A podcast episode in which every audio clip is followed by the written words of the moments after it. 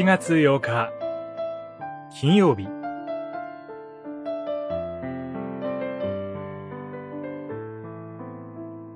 御言葉の理解。愛さんの喜び。礼拝の祝福。ネヘミヤ記八章。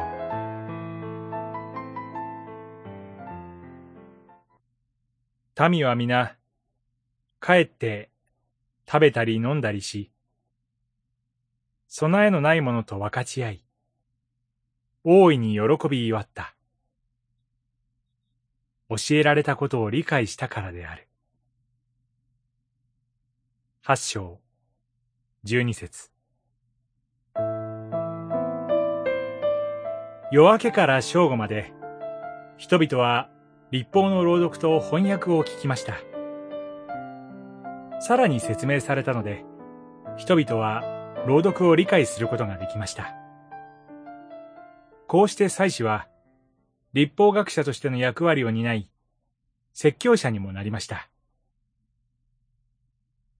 礼拝において大切なことは、語られた御言葉が理解されることです。深い理解により、人々は、皆、立法の言葉を聞いて、泣いていました。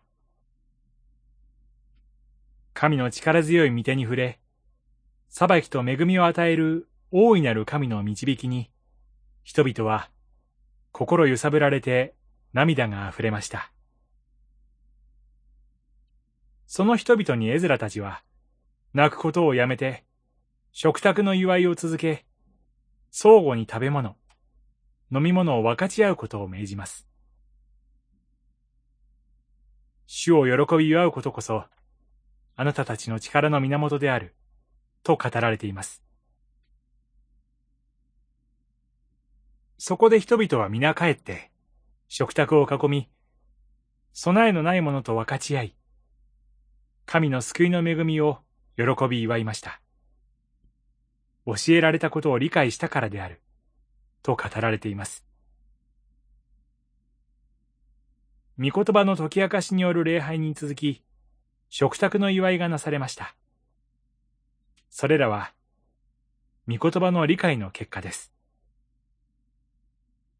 神の救いを知らされ、感謝し、その祝福を食卓を囲んで分かち合い、喜びました。御言葉と生産につながる礼拝が、ここに示されています。